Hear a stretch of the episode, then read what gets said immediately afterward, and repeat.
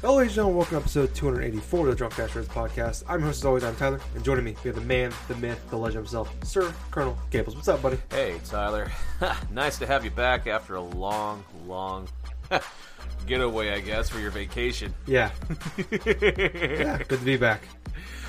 Oh, well, from my neck of the woods and stuff, it's pretty much the same business as usual, going through, doing my work, doing my rounds and stuff, but I have been doing some purchasing over the past couple days where I've bought the season pass for the Dragon Ball FighterZ game, and I decided to take a risk and like just go down the rabbit hole, and I just dove in head first and buying that World of Warcraft expansion, that Battle for Azeroth, that releases next week.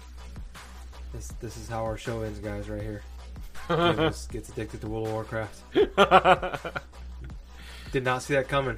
Oh, I didn't see this coming either. If you would have told me by the start of this, just the beginning of this year or something like that, that I would play through pretty much like 8 Pokemon games in a row and then all of a sudden, miraculously, mysteriously get addicted to World of Warcraft, I would have said you're on fucking drugs.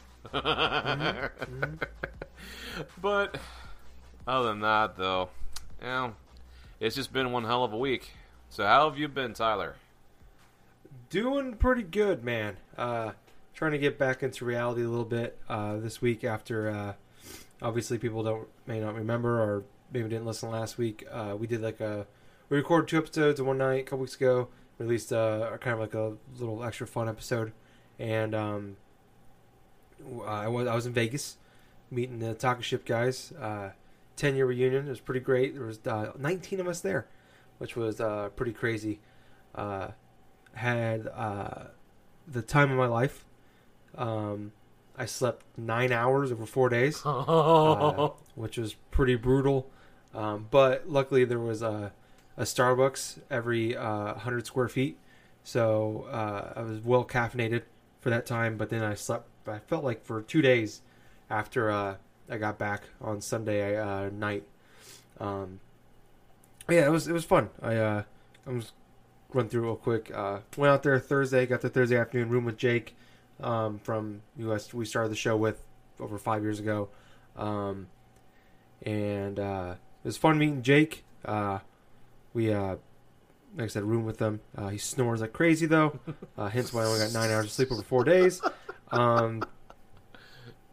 Then it was really cool. So I think the first night we were there, there was 9 of us that were there on Thursday. Then everybody, the rest came in on Friday, and it was really cool. Like there was like Vendali was there, Miss Drunky was there. Fisherman was there. His wife was there. Jake, I think Jason and Chelsea were there. But it was fun. We went. We not planning to. Where we were staying at the Treasure Island Hotel is on like pretty much towards the end of the Strip, and the Strip itself is like 5 miles long. Wow. And we zigzagged our way across to New York, which is a hotel on the opposite side of the Strip. No. So we walked a long ways. It was like over the course of like, I don't know, it was like 10 hours. It was just it felt like Thursday felt like 3 days in one, where there's like me waiting to get on my flight, me waiting at the airport and flying to Vegas, and then the actual time in Vegas. So Thursday was an exhausting day. Plus going from Central Time to Pacific Time, so gaining 2 hours. My body was all sorts of messed up. The jet lag is real. It was awesome. Yeah. When we got back to the hotel, I was just like, I gotta go lay down for a little while. We went to like this, we tried going to this dueling piano bar in New York. That was the whole reason we went down there. And just to stand at the bar was $5 a person. Huh? Yeah. Not to sit. I think like the sit down was like $15 a person. But to stand at a bar was $5. I'm like, that's okay. So we went to this bar that was like next to that place, so we could still hear the music. So I'm like, well, you guys are stupid, and we can just listen to the music over here. Like each casino and every like, it's just the Strip is just a giant mall. Like, it's just, but you can walk outside and there's like, it's just a million malls in one. And it just never ends. I could have spent probably 2 days in just my casino alone that I was staying in, or hotel I was staying in. Okay. Woo, buddy. Woo. There you go. That's been a long time coming. I've been holding that in for like 2 minutes. I thought I could make it. I couldn't make it. Woo. But anyways, so what was I saying? Oh yeah, I could spend like 2 days just in the hotel we were in alone. I didn't see everything in there. There's like 24 stores, 3 Starbucks in there, plus the casino itself. There was a whole second floor that I didn't even go on to that leads to like a giant mall that was next door. It was crazy. So then like on Friday, Jitterbug and Nerves and Justin and Kobe and Cam. First Cam, speaking of, the man on the coffee cup, that's my sister calls him. The first thing I did when I saw him is I grabbed his butt, and it was glorious. I just walked up and I gave him the biggest hug, and I grabbed his butt. I told him I was going to show him what harassment really was. So it was great. It was a lot of fun. So like, it was pretty cool. So like, ended up all 19 of us were staying. We mostly, it was like, we call it the headquarters, Talking Shit headquarters, which was Jitterbug and Nerves had like a shared suite, and we were gonna go out to this really nice restaurant I talked about a couple weeks ago. That was like, the prices weren't in the menu, and before we went, Nerves and Jitterbug wanted to play a game called "Is it an energy drink or is it soap?" We broke into 2 teams of 6, and they had two cups in front of red Solo cups in front of us, and we couldn't look at them or smell them. And it was they asked us, okay, we're gonna name off 2 things here, and you gotta guess which one's soap and which one's energy drink, just based off the names. And one cup had Red Bull in it, the other cup had some liquid soap in it, and which one's energy drink? Livewire or like Mountain Blast? And you would rock, paper, scissors. It was head to head. Rock, paper, scissors. Whoever won the rock, paper, scissors got to pick which one they thought was the energy drink. And you had to close your eyes, plug your nose, and whatever you thought the energy drink was, you drank that one. And so one person would drink Red Bull, the other person would drink soap. So luckily for me, mine was the Red Bull. A couple people didn't know because you couldn't really tell by the texture of it. Like, is that soap or is that Red Bull? Even when, like, one drinking it, people were like, I can't tell if this is soap or Red Bull. And a couple people actually drank it and got really sick. No. People don't know, soap will give you diarrhea. Very badly. Yeah. Oh, yeah. So they had to leave early that night to go back to the room. We went to this like really nice restaurant. Some of the best food I've ever had in my entire life. I don't like wine at all, so Farva's wife kept insisting that I drink wine, so we started doing shots of wine together, which was awful. I thought I was going to be sick from drinking all that wine, and ended up she just got really wasted and herself instead.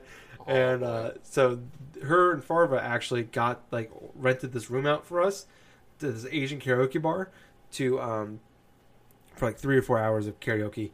And they were there for like an hour, and they had to leave because she was so messed up. And there is videotape of me out there somewhere singing Gnarls Barkley Crazy and Queen's I Want to Break Free, I think. So yeah, that was a blast.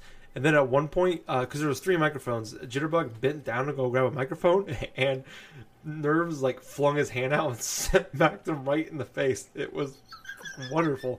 I lost my shit. I fell on the floor laughing so hard. It was great. We had no voices, I think, on Saturday. Everybody's voice was hurt. Throat was hurting. What else did we do? Mutton Chop from Australia is like a coffee whore, or a connoisseur, I guess. And if you ever ask him to go to Starbucks, he'd get mad at you. So we took a $20 Uber ride to, I don't know where, like the roughest area probably of Vegas you can go to. Where at one point there was a bunch of like women that I assume are like cheap hookers, like just standing on the corner and surrounding a guy. I don't know what was happening to him. Hopefully good things. Shakedown. Yeah. Hopefully. And went and got this delicious coffee. I bought a growler of it, which was like a gallon of cold brew from there, and it was delicious. They actually have like in the coffee they have a little, like they make designs in the coffee, and it was like really cool. And then you drank the coffee, and the design was still there at the bottom of the cup. I don't know how they do it, but it's crazy. It was good. I went inside to do some shopping, get some like gifts and stuff like that. And I found there's a CVS in there inside the hotel, which I spent a lot of money at, because there's actually like reasonable prices, like the beer and stuff was. And I found a Bride to Be stash, like they have like the Miss American pageant and stuff like that. It was pink and it said Bride to Be on it, and I wore that around for a little while on the strip and everything. Then we had a BMDD on Saturday night. At one point, Jitterbug asked me to show him my nipples, so I took my shirt off. And there's pictures out there as well on the Talking Shit Facebook group if you're interested in that. I don't know why it would be, but it's there. So yeah, yeah. So then got back to the room and just sat around for like 8 hours, 9 hours, waiting to get on my plane. Had to go sit at the airport for 3 hours because my flight got delayed like an hour. Yeah, that sucked. And then we went to go land finally back in Des Moines, and we had to like loop back around twice. Twice, because there was too much wind. So we had there was too much of a tailwind. So I was supposed to get home at like 4:30 on Sunday, and didn't end up landing until after 6 o'clock. So and at that point, like I think all of like the fun, hanging out with all these guys, meeting these guys, it was exhilarating, nerve wracking, and just thrilling. You're in Vegas. And I'm hopped up on fucking cold brew and nitro coffees from Starbucks for 4 days. Finally hit me. Like I was waiting to get on the plane on Sunday, and I just got hit this wall and barely could talk. I was mumbling. Like you would have thought I was like hammered. The way I was, like I had like no motor skills whatsoever. I tried playing like games on the Switch on the way home, and I couldn't even do the base. Like I couldn't even play Captain Toad, and that game's not even that hard. I just couldn't function with the controls. I played Picross 2 a lot. So yeah, I was exhausted. I got home, talked to my family for a little while, ate dinner, and slept for like 10, 11 hours straight. Yep, sounds about right. Yeah, so luckily I took Monday off, and I basically spent the entire day laying in bed and trying to catch up on some sleep, and it really took until they shut the plant down on Friday because we have the state fair going on this time, so they give everybody the day off to go to the fair. I don't go to the fair; that place sucks. But it really took till like Friday for me to finally like I think my body's finally on Central Time and my sleeping schedule's like fixed. So yeah, it was. But with the whole thing itself, it was a blast. I'm really happy I went. Hoping we do it again. It was extremely nerve-wracking for me because I've been talking to these guys for 8 years or so, at most for some of these guys, a few years for the other ones. And I was the only one there out of the 19 not to meet anybody else in the group yet. Everybody else had at least known a few other people in the group. Like I met them in person, yeah. And I had met none of them. And it was kind of cool, like. Every time I meet them in packs, like here's a few of them here, here's a few there, like hey, here's a few here, and it was just like we all introduced ourselves, but most of us already knew who we were just based on the voice, and like we've seen each other on like Facebook and stuff like that a lot, so we all kind of know what we look like, and I'm pretty obvious being the only ginger in the group, and but it was like 20 seconds of awkwardness of like after we introduced each other or like met each other like in person for the first time, and then it was just like, bam, it was just like we were like. Bullshitting on PlayStation chat, like on a party chat or something, or a Facebook group. It was just like we all like synced up immediately, and it was just like we've been friends for years, like in like real life. It was just, it was awesome. I told Jake after we got back to the room on Saturday night, it was like, I'm having the time of my life right now, but I'm ready to go home, because it was fun and exhausting. I would say if people have never been in Vegas before, 3 days is like the perfect amount of time to be there for, and either get a super early flight or a evening flight, because getting a flight midday sucks because you can't do anything. You just gotta sit around and wait for to get to your gate. Because my flight was supposed to be at noon, and I wanted to leave a couple hours early, and all I could do was sit around and wait until it's time to go to the airport. So, but no, I had fun. It was a blast. I'm happy I did it. I hope we do it again for our 15-year or maybe 20-year, hopefully 15-year. It was a blast. That was pretty much my trip. There is, I would recommend, you can look on, if you want to see some pictures and some fun videos, you could go like on my Instagram page. I think it's gingerboy507 on Twitter, gingerboy_DN, or just go on Facebook, check out Talking Ship. They have a really cool group on there, and there is just a shit ton of videos and pictures, and there's probably a lot more out there that haven't been posted yet. Maybe that's probably a good thing, because some of those are probably pretty bad. Most it was likely fun. And at one point, because I was wearing the bride to be sash, a waitress thought that me and Chelsea were married. So then there was a brief argument over who gets Jason. I lost that battle, but I tried. Not giving up hope yet. Gotta keep up the good fight. That is my trip. Sorry to get a little long-winded with that, but there is a lot of news that happened this week. I was worried with us being off last week, not doing a normal show.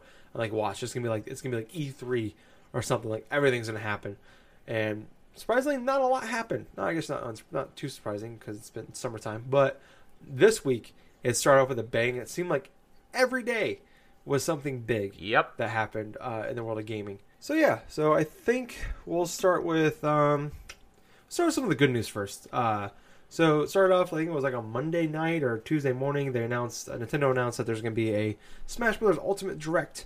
And I think that was on Wednesday morning. I was able to avoid spoilers all day and then watch it when I got home, which was tough to do, being so early in the morning. I think it was like, 7 your time, 9 o'clock my time.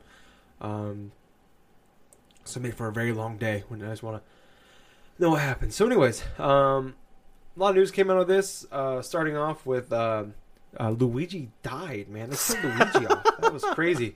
Didn't see that happening.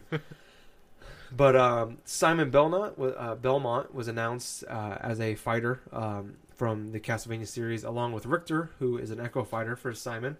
Showed off a bunch of assist trophies and different items and Pokemon that come on the Pokeballs.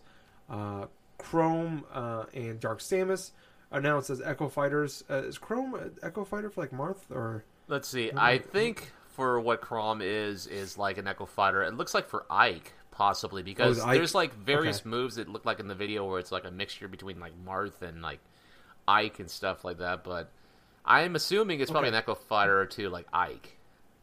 Okay, I missed that part. But Dark Samus is the Echo Fighter for Samus, obviously.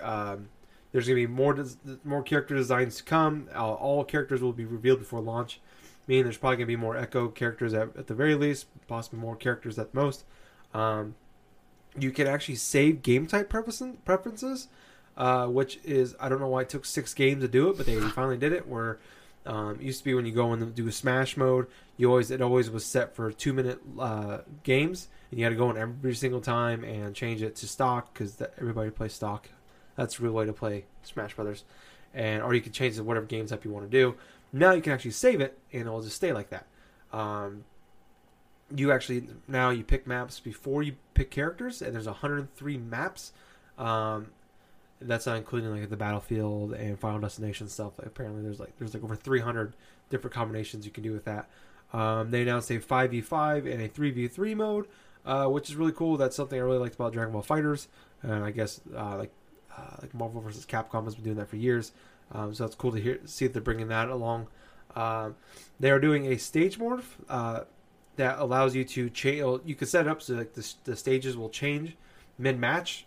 You can set it up like at the 1 minute mark. You could do it like randomly.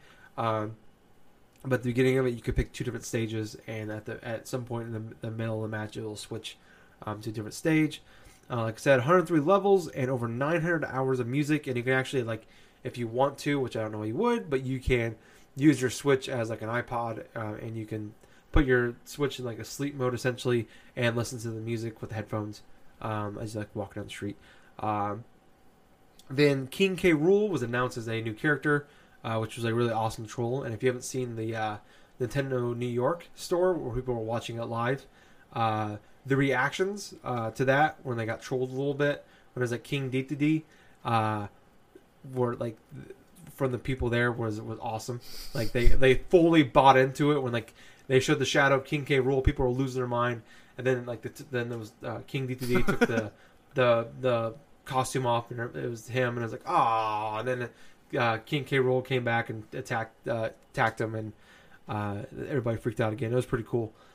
So far now, there are 73 fighters announced, and there is one mode that is kept secret. They actually blurred it out of the main menu.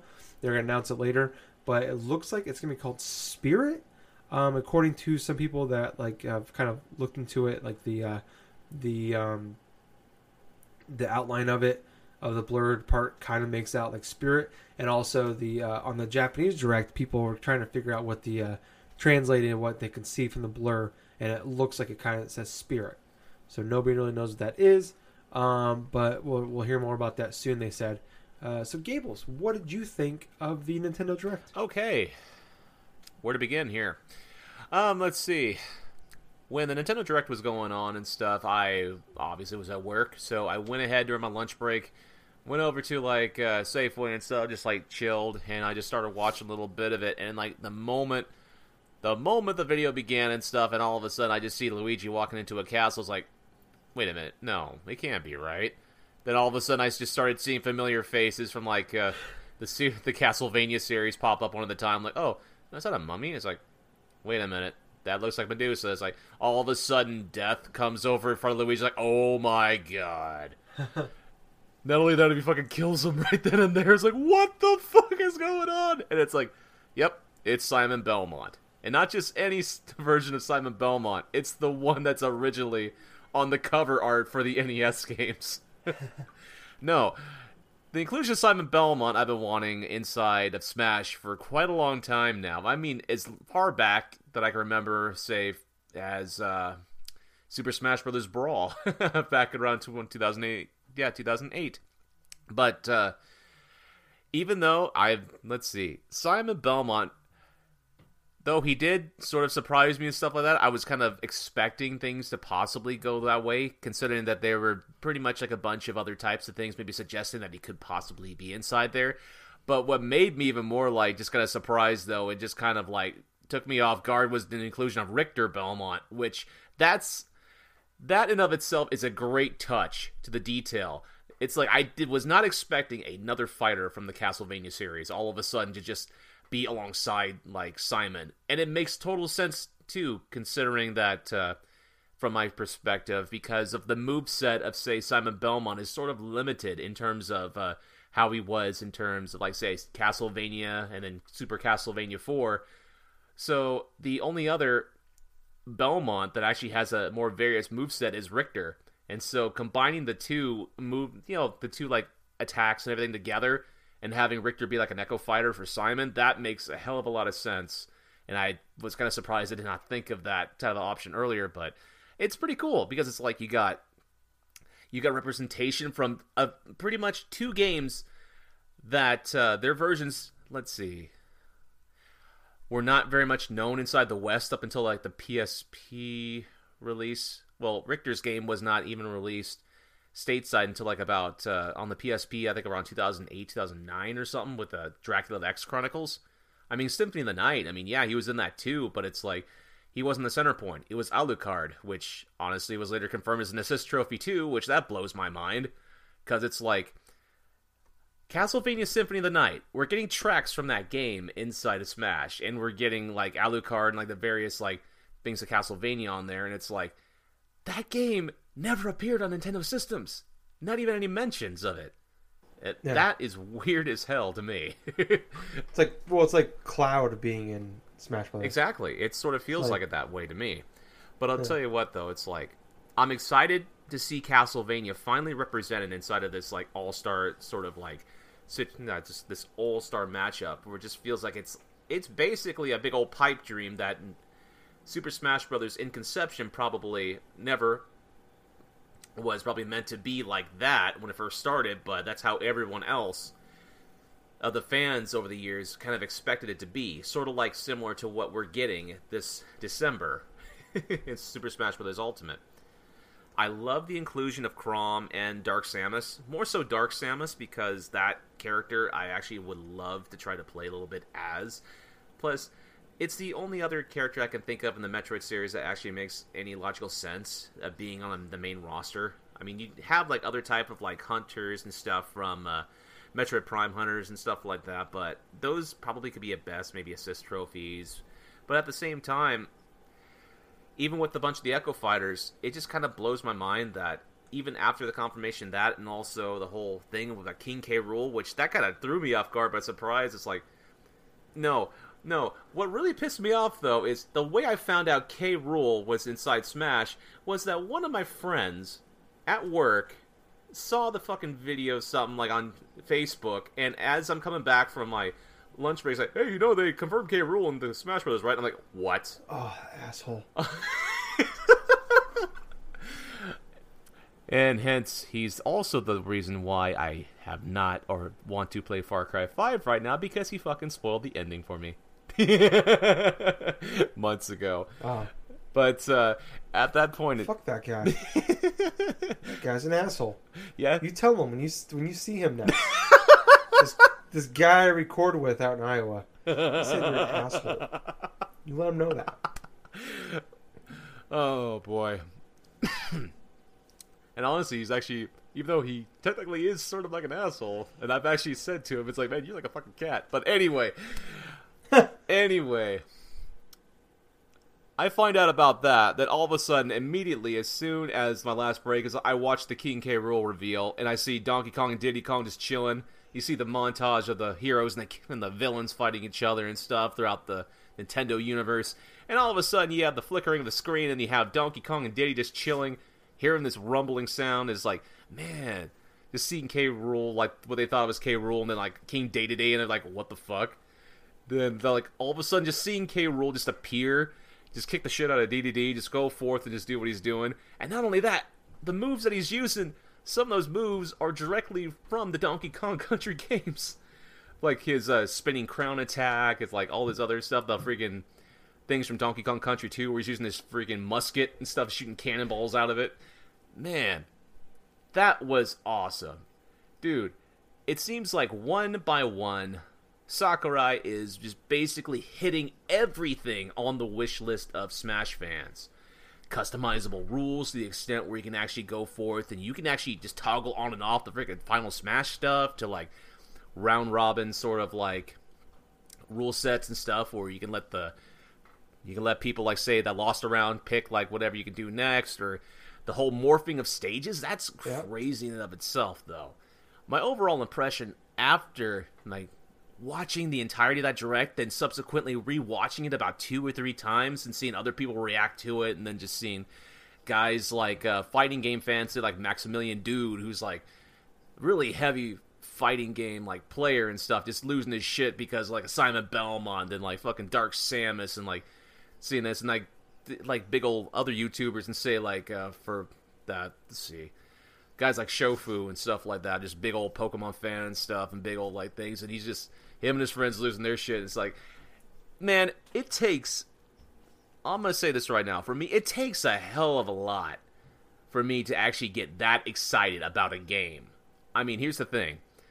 Video games, it's like, hey, I've played enough of them to where I've seen a bunch of reveals, I've seen a bunch of good stuff, seen a bunch of heartbreak in terms of game reveals, gameplays, just stuff like that, but actually going forth and just coming forth with the effort and stuff that I'm seeing from Sakurai. This just not only, this direct not only impressed me, but it just blew my mind just how much content is stuffed inside this, even after the Smash Brothers game that they released on the Wii U. I thought that was one of the best Smash Brothers games. But this one, it's like, you got 28 hours of musical tracks, you got over 100 freaking stages to choose from, and there's still a lot more to be revealed inside this game. And I actually did not notice this up until I rewatched it, but these are not all the characters. These are not all the characters that are going to be fucking, like, revealed before the end of the freaking... before it releases. It's like, what other characters... besides some of the obvious, can you actually fit inside? Fit inside there. You know, I'm just fucking happy with what I got right now. No, I'm not. Never satisfied. There's two things you could do to satisfy me with this game. And what's that? One's unrealistic. The other one, it should have happened years ago. Okay. Obviously, Waluigi. Yeah. Get that motherfucker in the game. And two, this one will never happen, but you never know. I want the Booba guy from the pink thing from Dragon Ball FighterZ. The pink if we can get that in there. What's the Bobby Booba? What's the fat pink guy? Majin Buu? Yeah, Majin Buu. Get that guy in there. That guy's awesome. Dude, I want him. I'll tell you what will make everybody lose their shit if say somehow they got Goku inside of there. Nope, not good enough. I want Majin Buu. Get him in the game. Man, you really like playing as Majin Buu, don't you? He's the best character. Yeah, other than the one guy with the blonde hair and the leather jacket. Can't remember his name. Trunks. Yeah! That guy's awesome, too. Yeah, Trunks is awesome to combo with. But he's no Majin Buu. Oh, that's true. So. But, dude. But if you can get Hyper Light Drifter guy in there, too, that'd be great, too. Oh man. Man, speaking of indie characters and stuff like that, you see Shovel Knight as an assist trophy. Man. Bullshit, man. When I saw him, I'm like, oh. That's exactly that's actually the reaction I had with Alucard from Castlevania.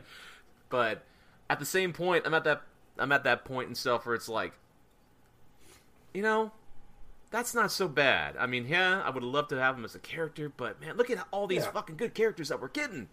You know? Oh yeah, I mean it's hard to complain. This game, it's like it really feels like the ultimate. Like they're living up to that. Where like every fighting game seems like there's a super version, then there's an ultimate version. Yeah. Deluxe version. You know, like dude, like Street Fighter. And you know what they're doing, right? This feels like it's it. What? You know what they're doing, right? They're making this game so like colossal and stuff like that. I don't know if they'll ever top that. Yeah, dude, this feels like the last Smash Brothers game. Yeah, it's crazy. It's like this game isn't even. I gotta sneeze again. All boy, it's gone. It's gone. Sorry. No, it's just like like the game is like 4 months away, and I'm just sitting there like, how are they gonna top this damn game? Like that's the way I felt E3 when they announced all the characters. I'm like, this is it. Like you can't come back from this. Like I don't know what you can do. Besides, like minor like adjustments on the next one, like because you gotta you have to bring all the characters back every time now, like you can't like not bring back every character. I know. Look at the new characters they brought inside this game already. You know, just new characters. You have the Inkling. You have like guys like Ridley. Fucking now you got like Simon and Richter Belmont. You got like Chrom, Dark Samus. You got King K. Rool inside there as well. On top of all the characters that. Were not there in the last Smash Brothers game, like you know, like Pac-Man, like well, actually Pac-Man was in there. Snake, you know, fucking Snake. Yeah, that's crazy. Pichu, Young Link, Toon Link. Oh my god, yeah, that's crazy. Even the ice climbers. 103 maps. It's just, yeah, it's great. That new Donk City stage, man. Oh yeah, I'm actually still most excited about the Breath of the Wild stage, though. But yeah, that one. That one looks pretty cool, especially with the one-up. Was it one-up superstar? Was it? What's the? I can't remember the name of the song. One-up something though. But yeah, when I came away from this E3, Justin and I were texting back and forth, and my response to him was like, "This is what the E3 direct should have been here." Oh yeah, no shit. Take out the 25 minutes of shit that we don't, like 90% of the people don't care about, like even myself, and put that in there, and you would have had, everybody thoughts would have won. You could have kept the Ridley in there, saved King K. Rool and Simon Belmont for later, but and like made that its own, like made a direct out of that with the stuff you announced. Like just swap those two things around, and you would have had a great direct, E3 direct. They probably would have won E3, because everything announced in here, this is stuff that like, I'm not there to say casual fans care about too much, but there's a lot more stuff we could take away from this as a casual fan, or as a hardcore fan even, could out than. Like the one, my complaint for the direct at E3 was it was too inside baseball. It felt more like it was for like the pro gamers and like the super hardcores, and this is like for everybody else. Oh yeah, I can't wait from this. After the E3 direct, I was kind of like down a little bit on Smash, and I can't wait from this just like hyped all over again. Oh yeah, which maybe is a good thing. I don't know. Maybe it's better to get the bad stuff out of the way and have the good stuff later. But yeah, this was awesome. Like the new game modes, all the new characters are exciting, and I don't even care about them that much. I'm not a Castlevania guy. I don't really care for King K. Rool, but it's just awesome that they're there. I'm excited for the people that are excited, and just everything about it. Like seeing more details about more stages, all that. It was awesome. I loved it. So. Yeah, obviously it looks like we're going to get some more details soon. Might even be another direct here sometime, like later this year. I am still really curious. Excuse me, really curious what the that hidden thing is on the map. I'm hoping for a lot of people were talking about. Is this like the subspace emissary, whatever it was called? And I'm hoping it's more like if they just like do what like a lot of fighting games have been doing lately. With like Mortal Kombat started it when they rebooted it with NetherRealm, and like the Injustice games and Dragon Ball FighterZ, where it's like a story mode. Like you don't have to do like the subspace stuff. That's fine. Like I don't actually. I'd much rather have like if they just had it like it's a fighting game, like with the story mode to it, and you just give me reasons to fight with these characters, and just play but the fighting is just a regular game. Huh. That would be awesome. Yeah, that would be. Like you got 73 characters right now.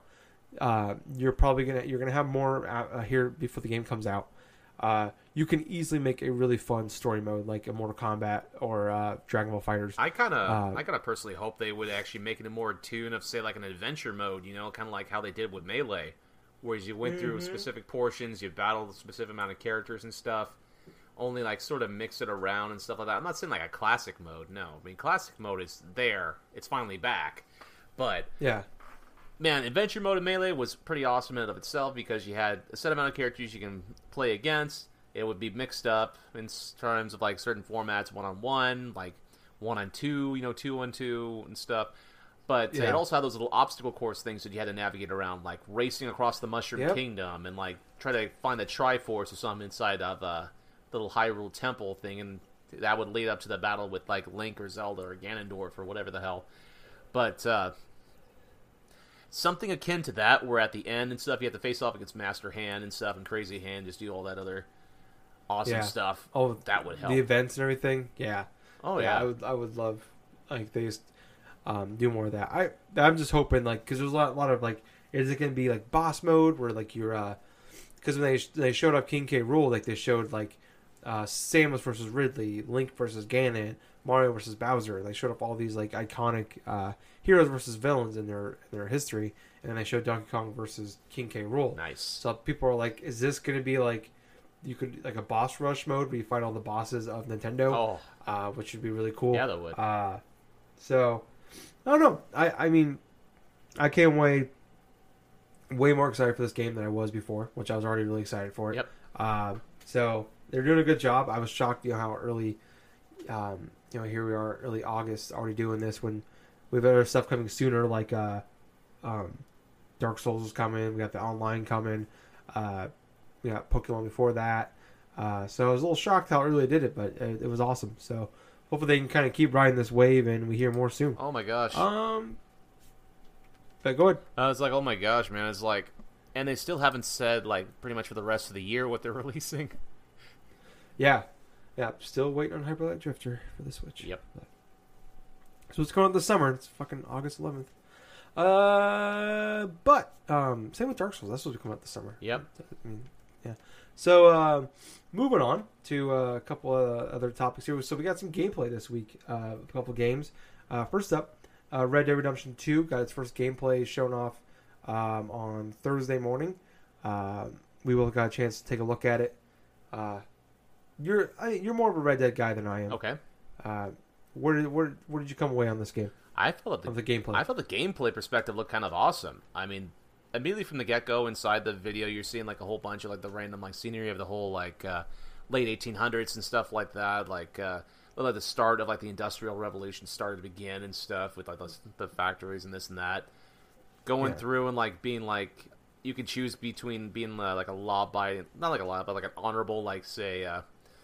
Like an honorable cowboy or something like that, or you could be like Robin Hood, kind of like a, basically. Yeah, basically, and it depends upon like the choices you make. They made it a priority in this trailer, from this Rockstar trailer here, that everything you say or do actually matters. At one point and stuff, you were like walking on the street, and all of a sudden, some random lady was like, "Oh, hey, you killed my cousin," just like all that other shit, and I'm like, "Oh my god, if it's gonna be that type of moral binding and stuff, like every little thing." That's going to be kind of funny just to go forth and, like, maybe just screw around with it all of a sudden just to see how, like, certain NPCs or certain things just react to what you do. They look like they are evolving a little bit of, like, what the dead aim, like, the dead eye stuff started to do, which actually makes me a little bit more excited. They actually went on record saying there's going to be another part to the gameplay for Red Dead Redemption 2, which I'm kind of looking forward to, because after watching this video, this definitely seems like a game I'm going to be getting into, because everything looks so vast, so crisp. The story behind this looks like it's very intriguing in terms of how you can actually interact with a bunch of the gang members inside the big old gang and stuff. You get to know a little bit more about them, and by choosing to do certain things, you get deeper and stuff. So it looks like, it kind of looks like a social ranking system, like how you can maximize, like, friendship bonds and sort of things and, like, the gang, like, that you're accompanying with and this and that. It looks fairly deep, and it looks kind of fairly more interesting in some aspects than, say, Red Dead Redemption was. Which, yeah, this is a prequel. Which kind of, in a way, makes sense. But the other thing, I kind of wish it was sort of, like, after the events of the original. But, yeah. Other than that, though, I was left very impressed with what was there. Cool. I am, it's very well known. I don't hide the fact that I'm not the biggest Rockstar guy. I buy every single one of their games every time. Play it for 10 hours, 15 hours, and then I just kind of fall out of it. Did the same thing with Red Dead Redemption 1, Red Dead before that. But, yeah, I mean, watch this gameplay for it. It definitely, like, it looks like they've done a lot. They've used some stuff from what they've learned from GTA 5. They've done a lot of expanding on what they did with Red Dead Redemption 1, especially with some of the morality stuff to it. Yeah, like, it was like in the first one, like Marston, he leaves the gang and he's trying to become a good guy again, and like trying to basically like make amends for the awful things he did while in the gang. And this one, you're like totally in the gang, but yeah, it's like you could be Robin Hood or you could just be this complete terrible person. And I think that could be kind of cool. It's been a little while since we played a game like that, a big game like this, yep, where they had that kind of system, or it was overused for a very long time and it's kind of gone away. But this way, that seems like they're doing it, the way they're showing it at least, it seems like every little thing you do matters. Where like in most games they always say that, and it never actually is the case really. And this one, if it actually is like that, it's awesome. Like I said, like the woman yelling at you for killing her cousin. There's a guy on the ledge, like. Barely hanging on, you can choose whether to walk away, save them, or push them off. Oh god! There's like people. There's people like committing crimes out in the desert, and they see you, and it's just like they like what are you gonna do? Or just walk away, and you can like choose whether or not to like save these people, or you could just walk away. It's just it looks really cool. Some of the base stuff that kind of like, ugh, I don't really want to do that. Where you can like. You have, like, camps you can take care of. You can get food and money for. That stuff looks terrible. Bring it back to, like, Fallout 4. Like, that was the worst part about Fallout 4. I mean, not to say it's like a technical bad thing. Just I did not enjoy doing it. I know a lot of people that still just play Fallout 4 because of that system. Like, that's what kept them going. So I'm sure that makes sense to do that. Yeah. Yeah, you know, every time with the G2 with the Rockstar games, I'm like, I'm not gonna buy your game. I'm not gonna buy it. Like, I'm not. I know what's gonna happen. And every time I buy their damn game, so I'm gonna say right now, I'm not planning on buying this game. I don't plan on playing it, but I'm more likely I'm gonna buy it. It's gonna happen, especially because right before Extra Life, and there's like everything, like. Is like either way before Extra Life or way after Extra Life or right after Extra Life. Yep. That's coming out because we're trying to avoid this game. So this game is kind of like destroying my Extra Life day because nobody's going to come out around it. So I'm probably going to buying this just because of that reason, just for something to play, and it comes out like the week before. So by the way, and also go ahead. By the way, what day is Extra Life this year? I want to say November 3rd.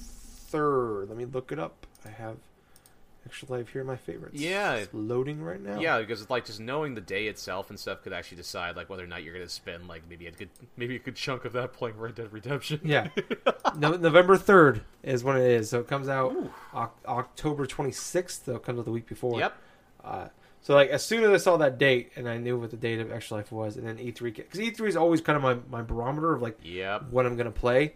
Like last year, it's like Wolfenstein, Assassin's Creed, Mario all came out like the week before. Oh, that was such a dream. Like, yeah. And then this year it's just like Red Dead Redemption 2. Yeah, Red Dead Redemption 2 just kind of destroyed that for me. That's it. So yeah. So yeah, that's it. Yeah. Like the two games I'm most excited for outside of that. Well, Spider-Man is one I'm most excited for, but then the two games I'm most excited to play after that come out in right after Extra Life. So in Pokemon and Smash. So yeah, I don't know. I'm probably in on buying it. I don't know why I keep saying I'm not going to. I'm going to buy into the hype like I do all the time. I do it like 5 times a year. Like a game I'm not interested in, and like the week before, like right after when it comes out, I hear nothing but positive things. I'm like, ah, fuck it, I'll go buy it. And I buy it and play for 5 hours or 10 hours, and I'm like, ah, I'm done. So, yeah, I'm not trying to knock the game. It's just not my type of game. I recognize that Rockstar makes fantastic games, but they're just outside of Bully. I don't really care for Rockstar games. But if you make a Bully too, even just HD remake Bully, I'd be very happy. So do that, please. Yes, it's been an incredibly long time since I've actually played a Rockstar Games game itself, since the whole Grand Theft Auto 5 fiasco I had on PS3. Oh, yeah. So which is almost 5 years old, actually, now that I think about it. Yeah, that's crazy to think that this is like their first real... Like GTA 5 is like the highest selling game on this generation of consoles, and it's a last gen game, which is crazy to think. But yeah, let's move on to a game that I am extremely excited about. Doom Eternal. Finally got some gameplay for that. QuakeCon was on Friday. Showed off some gameplay for Rage 2 as well. That looks awesome. Then they announced that Quake Champions is going free to play on PC. But probably the real meat and potatoes for us, anyways, is Doom Eternal was shown off. We got 25 minutes of gameplay. Dude, I didn't. They could have just made it like cut and pasted it on like Doom on Earth, and I would have been like totally in. Yeah. But they have found a way to make this game look so much better. So some of the big things they change is like you're almost like the Predator now from like the movies, where you have like a little rocket launcher, flamethrower thing on your shoulder that comes out. Like Predator had like the laser, he has like a flamethrower. He even has like the little knife on his wrist, like the Predator had. Oh my God, yeah. That uses a melee, and then the shotgun, the super shotgun, has a grappling hook on it. That's so fucking insane. Yeah, so they have like made this game like way more like you can like. The way you move around is like so much faster. Like the game was already extremely fast. Like you're like fucking running like a 2-3-40 yard dash here, and they have found a way to make it like you are moving faster than ever before. Feels like you're moving in Just Cause. Yeah, it really is. Like they just like it really feels like. I mean, that's one thing I love about like Bethesda games is like it feels like all the studios work together because it's like you want like. I remember when, like, E3 last year, when we were looking at Wolfenstein 2, I'm like, that looks like they just used some Doom elements. Yep. And, like, you could argue there's some Doom elements that are things in Doom that came from, like, Wolfenstein with the machine gun guys. Technically, and it's like... Technically, Tyler, there are, like, references to both series inside each particular game. In the Wolfenstein series, yeah. references to Doom, and then there's, like, inside yeah. Doom, there's references to Wolfenstein. You know, it's, like, it's so fucking nuts. Yeah, like, the Doom guy is, like, believed to be, like, a... ancestor of the Blazkowicz from Wolfenstein.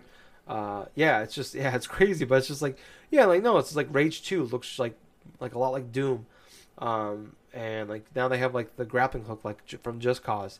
It's gonna be crazy. We're gonna have like the fucking dragon shout here in Doom 3. That would be amazing. Maybe the Doom guy can be in Elder Scrolls 6. Oh, that'd be amazing. I'd buy that game. No, dude. That'd be awesome. That'd be kind of funny as, like, all of a sudden it's like you get to that certain part of the game and all of a sudden you're like, you just get a flashback or something like that of his humble beginnings or something like that, and he was just there with BJ Blazkowicz. Yeah. I'm totally in for that. I would love it. It would be so fucking crazy that it would just blow my mind. That's what it would be. Yeah. Yes. I'm all for that. Make that so. Never gonna happen, but make it so. But yeah, like, so you have the grappling hook now, so you can like jump, shoot a guy at the grappling hook and like go towards him and like melee him. They added some of the new enemies from like the original game. You have like the soldiers. One part there was like demons is a slur. We like to use morally challenged. The morally challenged, which was awesome. I laughed so hard at that. Yeah, that was great. You know what that's poking fun at, right? What's that? Dude, you know how people were like so up, you know, like some like Nazi sympathizers were like so up in arms and stuff from like Wolfenstein 2?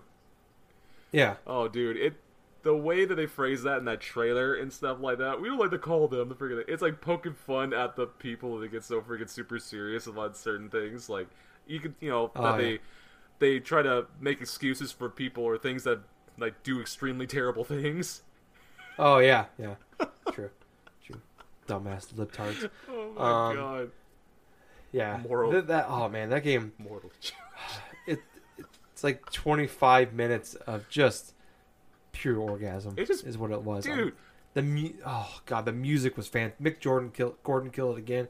What did you think, Gables? Oh my god, this whole trailer is just amazing from beginning to finish. You know, it's like you just thrown into a world. It's a post-apocalyptic Earth, it looks like, and quintessentially you're just doing a bunch of like new things and stuff. You're using new forms of melee weapons. You're facing new types of demons. You're just going through, and it's the whole freaking grappling hook from one thing to another and stuff, getting to higher places and just comboing and stuff. It just really makes you just. It really gives me the same feeling I did when I started playing Doom on the PS4 a couple years ago. And now all I'm thinking about is wanting to play Doom 2. I just wish they would have gave the release date for this stuff. You know? Yeah. We got a release window in 2019. Okay, so it's next year. It's something. Hopefully next year.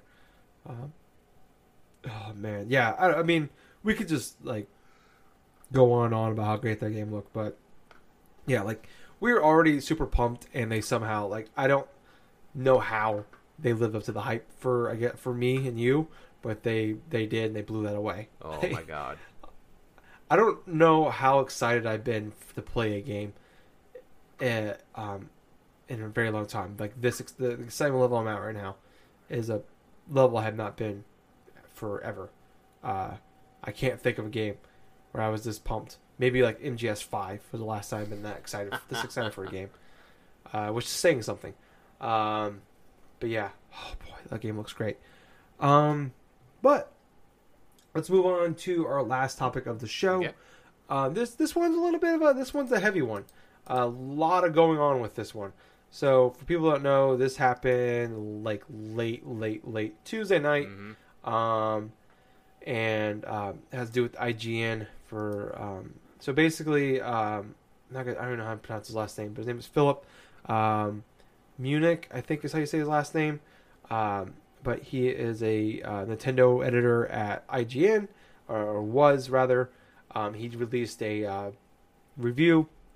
It went on YouTube for IGN for Dead Cells, and then I think it was like he released it like on Sunday or Monday, and then on that night, Tuesday night, someone from a website or a YouTube channel called Boomstick Gaming released a video called I think IGN plagiarized my review. What do I do?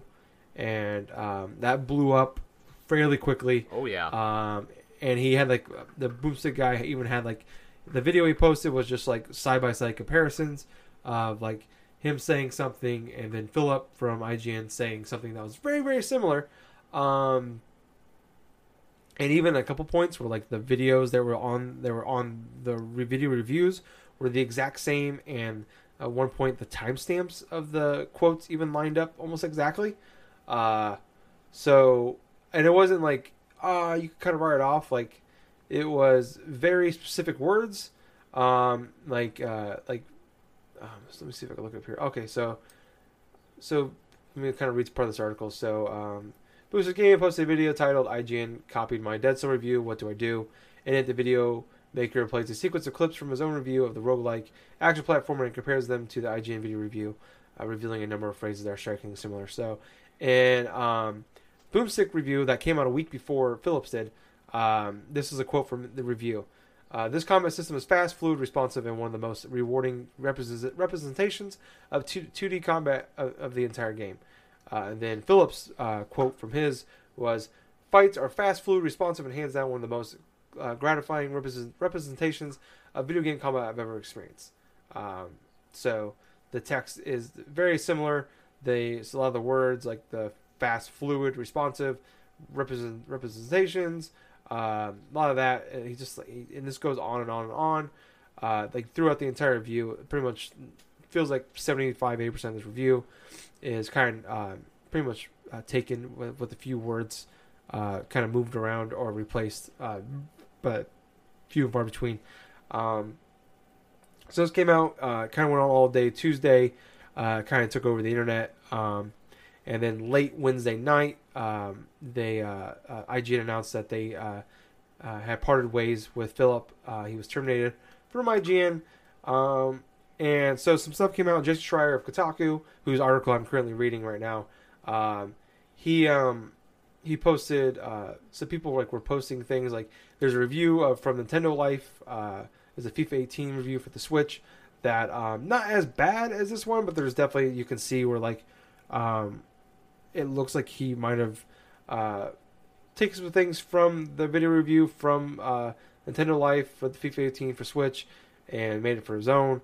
Not like I said, not as obvious, not as bad as the Dead Cells one.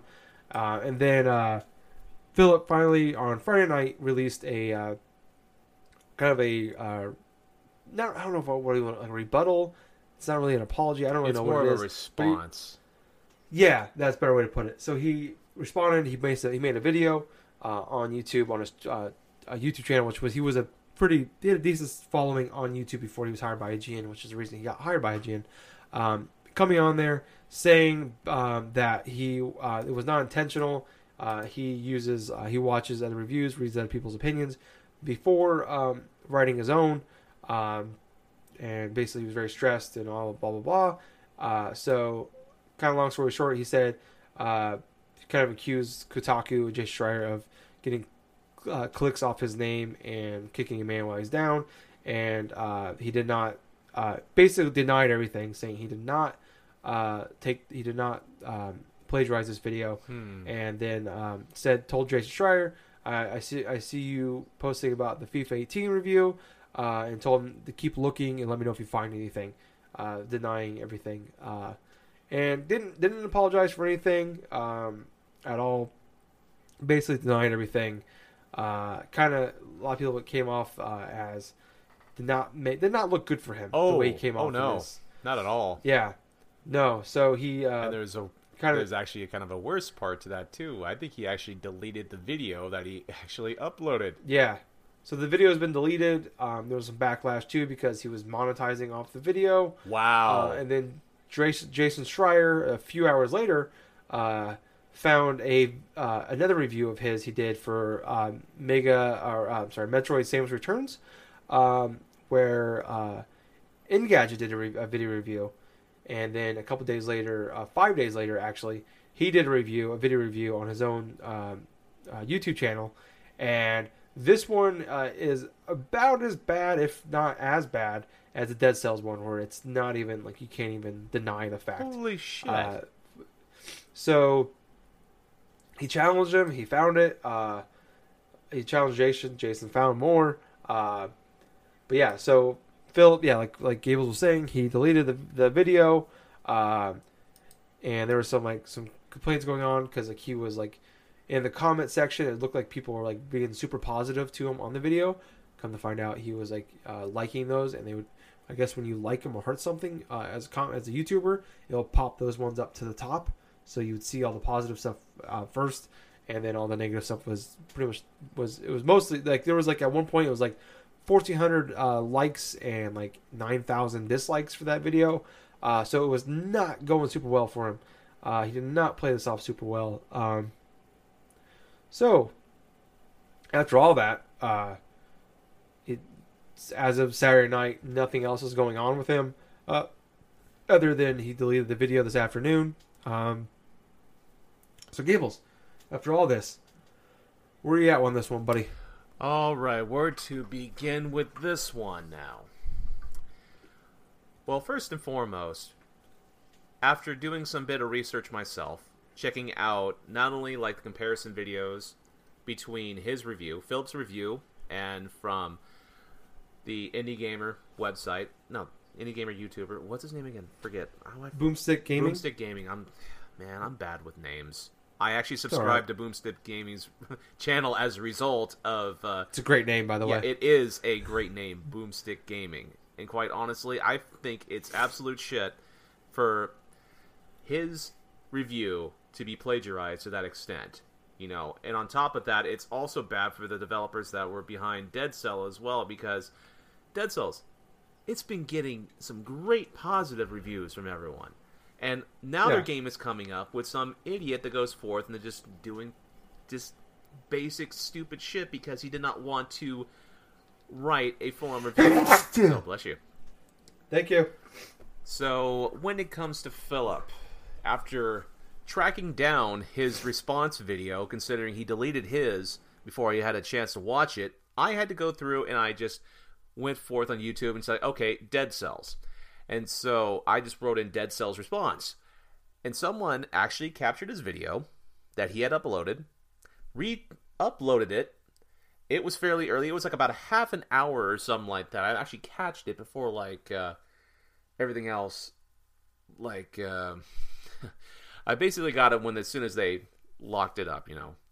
So what I ended up doing, I was just watching it, and as I'm watching his facial expressions, I'm like listening to what he has to say. It's like he doesn't really apologize for anything. He is blaming Jason Schreier for not only for getting clickbaits off of his for his stuff, you know, from past work that he's done, blah blah blah, and so on and so forth. He makes himself, he tries to spin in a way where he's blaming others, and on top of that, spinning it so he's the victim in this case and scenario, where there's a proven, now there's a record, there is a actual proven record now, that it looks like he's been doing this plagiarizing of like other people's works for game reviews for quite a number of, like, for quite a while now. I mean, you just mentioned the thing with the Metroid, like Samus Returns and stuff. I was unaware of the Engadget review. Yeah. I was unaware of that until Jason Schreier brought that up. I was definitely unaware of the FIFA 18 stuff that Nintendo Life did, and even though it probably wasn't as bad as, say, like what the Samus Returns review and even the Dead Cells one, man. This is just horrible. Any way you can just search, any way you can look at it and stuff like that. I don't feel sorry for this guy. I definitely do not feel like he's going to repair anything. As a matter of fact, he's making himself more or less look like a dirtbag because, for one, he was monetizing off of his own video to try to, to spur some sort of, like sympathy or something like that, and he's making money off of that.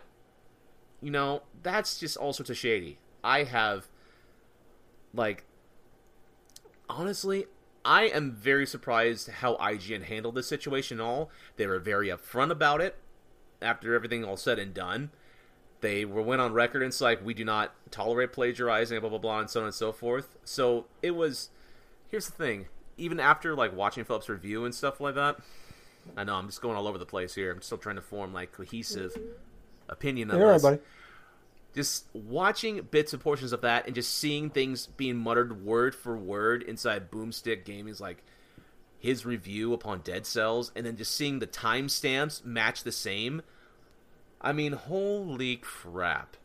And all of that response and stuff, it's like he blatantly went word for word. It's like he was watching... And I kid you not, he probably was doing this. He was probably watching Boomstick Gaming's review and just recorded his voice in certain timestamps in order to try to go forth and, like, just do a lot of this various, like, things and stuff. But yet I am very happy the way IGN handled it. Not only did they let him go, they issued a statement. And not only that, they redid the review for Dead Cells. And guess what? The person who did it did a hell of a lot better of a job than what Philip did. He actually tried. Well, yeah, it's his own writing, so that helps. So, and overall, my thoughts and opinion upon this situation and stuff, it's like, man, it's entirely shitty for a few different parties. Boomstick Gaming, even though now he's now reaping the benefits because of this exposure on a major scale, is now making his channel, as of this recording, like close to around 70,000 subscribers now, and he was a humble little channel. Yeah. He's got... yeah? Go ahead. He had, like, about 10,000 subscribers last weekend. Oh, my God. And that video had over a million watches or views within a couple days. And, yeah, now he's over 70,000 subscribers. Now he's got... He's doing pretty good for himself now. And that's the thing about the internet. You can't get away for, like, plagiarism stuff on the internet because people are going to find out. People are going to start digging. And not only that and stuff, the people who actually did the hard work and review and stuff, they're going to reap the benefits, as is readily deserved by Boomstick Gaming, as they deserve. That dude deserves all the credit for doing that review, doing this and do that. He was the victim in this case and scenario. Not just him, but also the developer of Dead Cells and even a company like IGN, because it makes their company look entirely terrible if they have one of the reviewers knowingly, painstakingly, like, plagiarizing his work in order to try to expand it as his own. Because that reflects upon the company's... Their company is like, oh, hey, maybe... their audience, you know, it's like, oh, hey, maybe I shouldn't go to this side. So they're blatantly plagiarizing indie gamers' work. You know, indie reviewers. This and that. But in this situation and stuff, I feel like IGN was in the right to not only let him go... Not only just to, like, go forth and just issue to say, okay, this is our stance on this. Very professional, mind you. And also redo the review, so they're in the right. The person who is the biggest culprit here is this Philip. And I would not go as extreme as some people have been doing and actually just harassing his family and harassing things and all that. I mean, that's extreme. That's very extreme. The thing about this situation and stuff like that is, hey, let him reap what he sowed. Not only that and stuff, but, hell, I hope he does not have, like, a very lucrative, like, anywhere close to, like, a career or something like that that he had inside the video games and stuff. Because even though he has plagiarized stuff, I mean, it would have made a lot better sense, in his opinion, if he could just own up to it, apologize for what he did, not blaming other people for what, you know, basically what, for stuff that, you know, him blaming other people for stuff that he obviously did. So it's like, the writing's on the wall right here. And it's like what I was just thinking, just like watching over a lot of this stuff earlier on today. It's like, if it walks like a duck, talks like a duck, then, man, that is one dead duck. Yeah. So, what do you think upon all this, Tyler? I'm pretty much on board with you on everything, you know. Can't wait for him. Like, I am a casual listener of Nintendo Voice Chat on IGN, which he's been the host of for about a year now. Wow. I didn't like love him. I didn't really hate him. He was just kind of, he was there. He definitely felt like he kind of went from being like this guy with like a, much like Boomstick Gaming, where he had like a good following on YouTube to now he is the host of a show with hundreds of thousands, if not millions, of listeners within just a very short amount of time. He always kind of looked like he was always seemed nervous and almost like maybe the job is too much for him, probably, or overwhelmed maybe. But he wasn't terrible. He wasn't the highlight of the show. He was never. He was a good host, I'll say. He did a good job of keeping the show in line.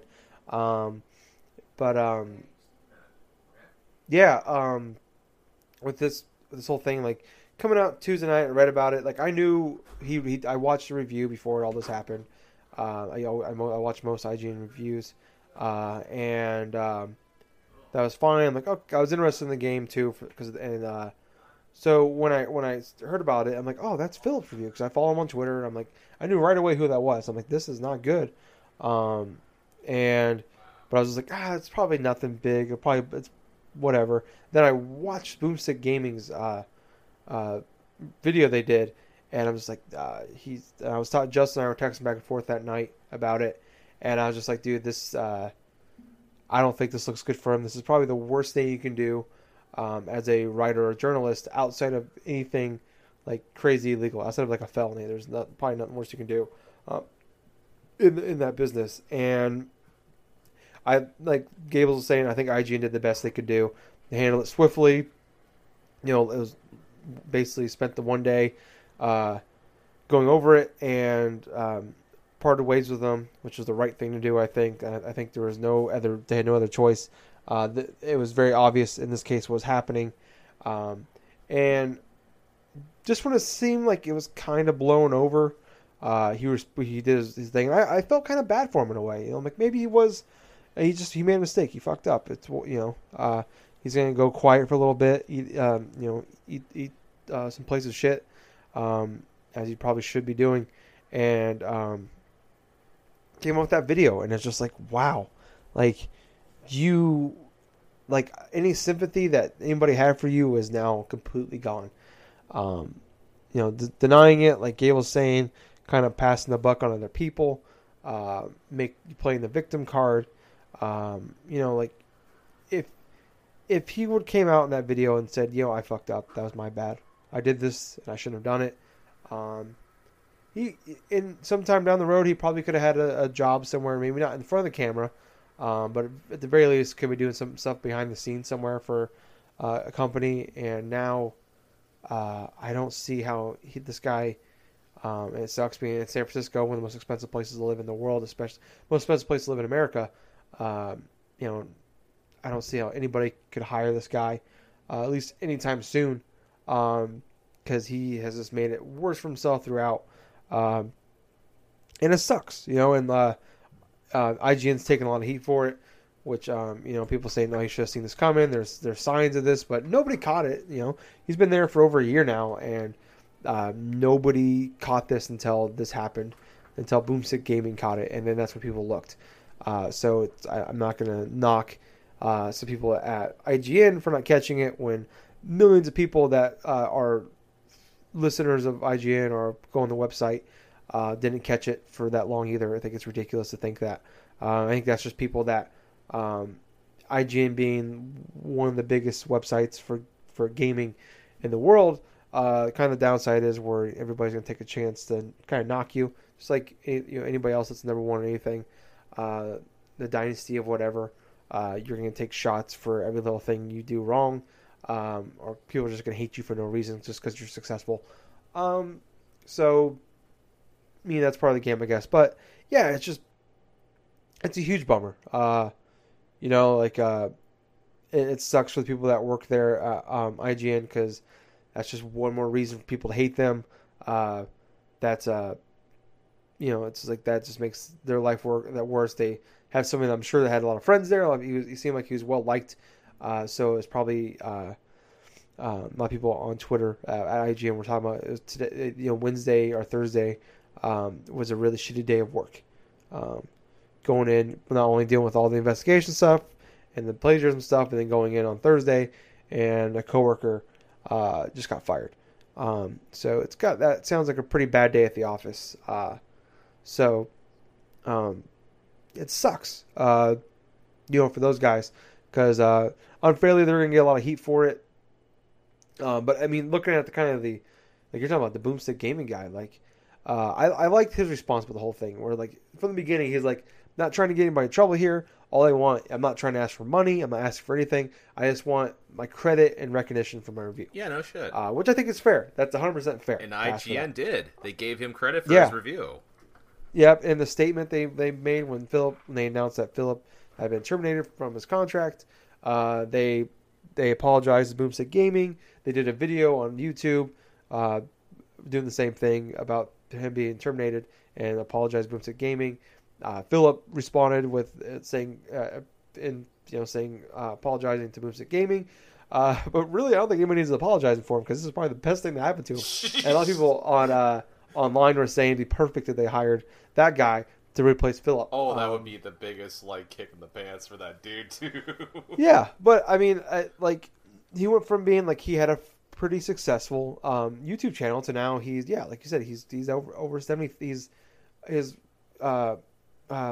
subscriber rate has gone up 7 times the amount than when it was this time last week. Wow, yeah, that's true. Which is awesome. So I would say he definitely got his recognition, and I watched a couple of his videos since then. You subscribe to him, and I'm like, he's really good at what he does. Like, he's really good. I hope he gets maybe he'll get a job out of this, you know? Like, so, I mean, the only thing I really disagree on you about is, the Dead Cell stuff. I think, I don't think this is a bad thing at all. Like, if this game came out and it was, a 6 out of 10, that would be really bad for Dead Cells. But Philip gave it a 9.7. I think the new review gave it 9.4. And the Boomstick Gaming review gave it 9.0. So this is the fact that this is a very well-loved game. And IGN, even in their statement when they got rid of Philip, talked about how everybody in the office loves that game. That's, it's not maybe the reason you want to be in the press so much. It's not, when your game comes out, you'd like the game be talked about so much because of how much people like it. But the fact that this has been such a big deal, I think, is probably meant more sales. I think more people are noticing this game because of this fiasco. Oh, yeah. So I would say probably that game got some more sales out of this whole controversy. And Boomstick Gaming obviously is reaping the benefits of this thing. And I don't think he did this in a mean way. No. Boomstick Gaming, I'm not trying to make something like that. But I think the way he the way he came about it, saying, "I just want recognition for it. I don't want money or anything like that. I just want recognized for my work," and that's 100% fair. And he's getting recognized for it, and that's just awesome to see at least some positives out of this really shitty situation. Agreed. Yeah. So yeah, I think that's going to wrap up the show, Gables. Man. Yeah, so we're going to skip what we've been playing this week. And we didn't even get through all the topics. I have another 4 or 5. So, like I said, a lot of any one of those 4 topics we talked about today could have been the main story of any other show, and that was all one week. And we have a few other good ones that we can get to. I guess we could probably save for next week. So, yeah, thank you guys for listening. If you want to hear more from us, it's been a couple weeks, so we'll see if I remember all these. Check us out on Facebook. We have a page and a group at Drunk Dashers Podcast. Join us on there. At Twitter, at Drunk Nerds Pod. Follow us on there on twitch.tv/Drunk Nerds Podcast. Follow us on there. Send a friend request, please. We like friends. Friends are good. On YouTube, at Drunk Nerds Podcast. Subscribe to us on there as well. Give us a big thumbs up, and also leave a comment. Really appreciate if you did that. And then, last but not least, check us out on iTunes at Drunk Dashers Podcast. Subscribe to us, please, and leave us a 5-star review with a nice little comment. We really appreciate that as well. So, until next time, guys, I was your host, I was Tyler. And I have been Colonel Gables. So, until next time, everyone, have yourself a good week, play yourself some decent games, and don't forget to listen to a great old episode of the Drunk Dash Nerds Podcast. Goddamn right. Hey, Gables? Yep. Too sweet. Bye, guys. See ya.